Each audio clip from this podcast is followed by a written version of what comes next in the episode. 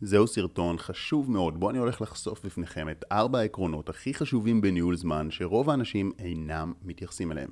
לעוד סרטונים מצוינים על פסיכולוגיה, פרודוקטיביות והתפתחות אישית, עקבו אחרי הערוץ והצטרפו לקבוצת הוואטסאפ בקישור שנמצא מתחת לסרטון. לפני שנכיר את העקרונות, יש לציין, אין באמת דבר כזה ניהול זמן, יש ניהול עצמי. הזמן חולף בין שנפעל ובין שננוח, אך השאלה היא עד כמה אנחנו מצליחים להגשים את עצמנו במגבלותיו. כל העקרונות שנלמד עכשיו הם כאלו שבמידה ותיישמו אותם, תוכלו להפיק מהזמן שלכם הרבה יותר. ולא רק שתשיגו יותר, אלא תוכלו לחוות בדרך סיפוק והנאה, שזה מה שאפילו יותר חשוב מתוצאות. עיקרון מספר 1, קודם מטרות ואז משימות. יש לנו כבני אדם נטייה לשאול מה צריך לעשות ולא מה אני רוצה להשיג. כשאנחנו קמים בבוקר, נדירים האנשים שרושמים לעצמם את התוצאה הרצויה בסוף יום העבודה. הרוב חושבים על המשימות שיש לבצע. אנשים כאלו, גם אם הם חרוצים ופועלים במרץ, גם אם הם מסודרים ומשתמשים ביומן, עדיין, בסוף היום, הם רק סימנו וי על משימות ולא בהכרח השיגו תוצאות. ייתכן שאילו היו רושמים לעצמם את המטרות מראש, חלק גדול מהעבודה היה נחסך. לכן כל פעם שאנחנו מארגנים לעצמנו רשימת משימות, קודם כל אנחנו חייבים לשאול את עצמנו, מה התוצאה שאני רוצה להשיג? עכשיו דגש מרכזי בעיקרון, הוא שעלינו קודם כל להציב מטרות ארוכות טווח. אלו הן מטרות מופשטות יחסית שניתן לכוון לשנה קדימה ואף יותר. מתוכן אנחנו גוזרים מטרות לטווח בינוני, שזה בערך שלושה חודשים. אלו כבר מטרות שהן צריכות להיות מדידות וספציפיות, כמו שהסברתי בסרטון שמופיע על המסך. מתוך היעדים בטווח בינוני, כל שבוע או אפילו כל יום עלינו להחליט מה התוצאות שהכי חשוב לנו להפיק.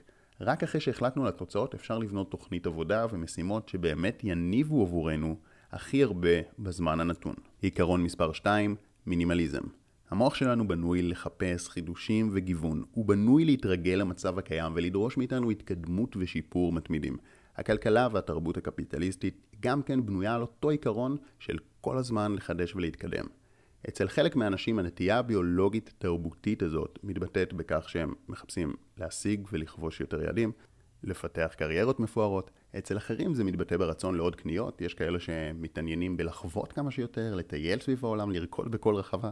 הנטייה יכולה להגיע בדרכים הנחשבות כמזיקות, כמו לצפות בכל הסדרות ולהישאר מעודכנים בכל ה stories, ויכולה גם להגיע בדרכים הנחשבות חיוביות, כמו לקרוא את כל הספרים ולרכוש כמה שיותר ידע. עכשיו, ממש לא משנה איך זה מתבטא, כל עוד אנחנו בחיפוש הבלתי פוסק אחר יותר, זה הורס את ניהול הזמן שלנו, כי לא משנה כמה אפקטיביים וזריזים נהיה, אנחנו לעולם לא נספיק את הכל. יש בעולם אינסוף חוויות שניתן לחוות ואינסוף יעדים שניתן לכבוש. המוח שלנו גורם לנו להרגיש שזה מה שייתן לנו סיפוק, אך בפועל זה לא באמת עובד ככה. ואנחנו נשארים עם הרבה עשייה, מעט סיפוק ומרוץ בלתי אפשרי אחרי השעון. וגם המעט שאנחנו עושים הוא פחות אפקטיבי, כי אנחנו לא יכולים לתת את כל כולנו לכל הדברים. החוכמה במינימליזם היא במקום לשאול מה אנחנו רוצים יותר, לשאול על מה אפשר לוותר, מה אינו נחוץ. פתאום מתפנה לנו זמן למה שבאמת חשוב ומהותי. וכמו שסטיב ג'ובס אמר פעם, להחליט מה לא לעשות חשוב באותה מידה כמו להחליט מה כן לעשות. כמובן, כל נושא המינימליזם מאוד קשור למיומנות של מיקוד במטרות, ואני שם עכשיו סרטון על הנושא הזה. עיקרון מספר 3, ניהול המצב הרגשי. כמו שטענו, אין דבר כזה ניהול זמן, יש ניהול אישי.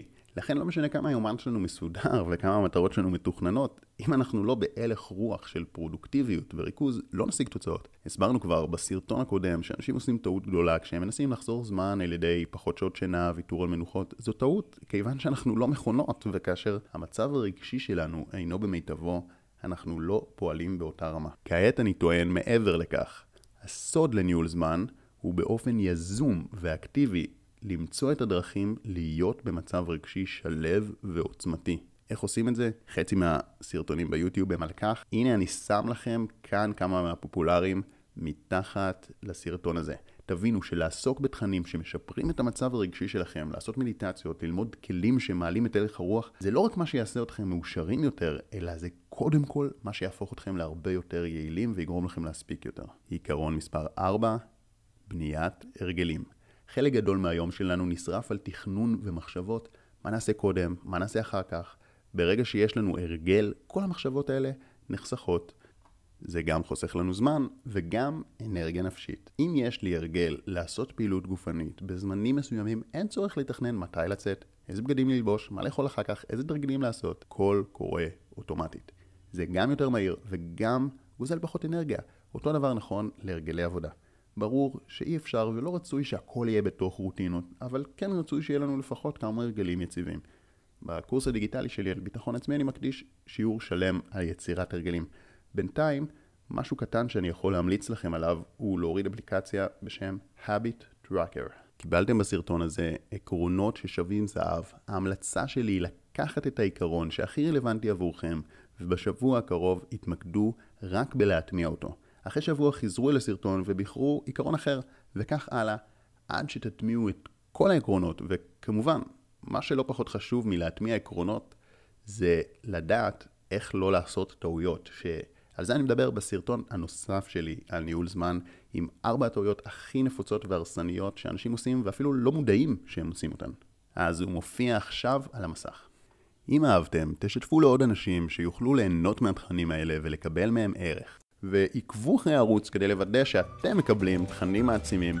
בנוסף, הצטרפו לקבוצת הוואטסאפ שבה אני שולח בכל יום ראשון תכנים מעצימים שיעזרו לכם לפתוח את השבוע עם חיוך ואנרגיה פעם אחת בשבוע ששווה זהב ותשפר אתכם בענק בכל התחומים. מאחל לכם להיות סופר פרודוקטיביים ומאושרים.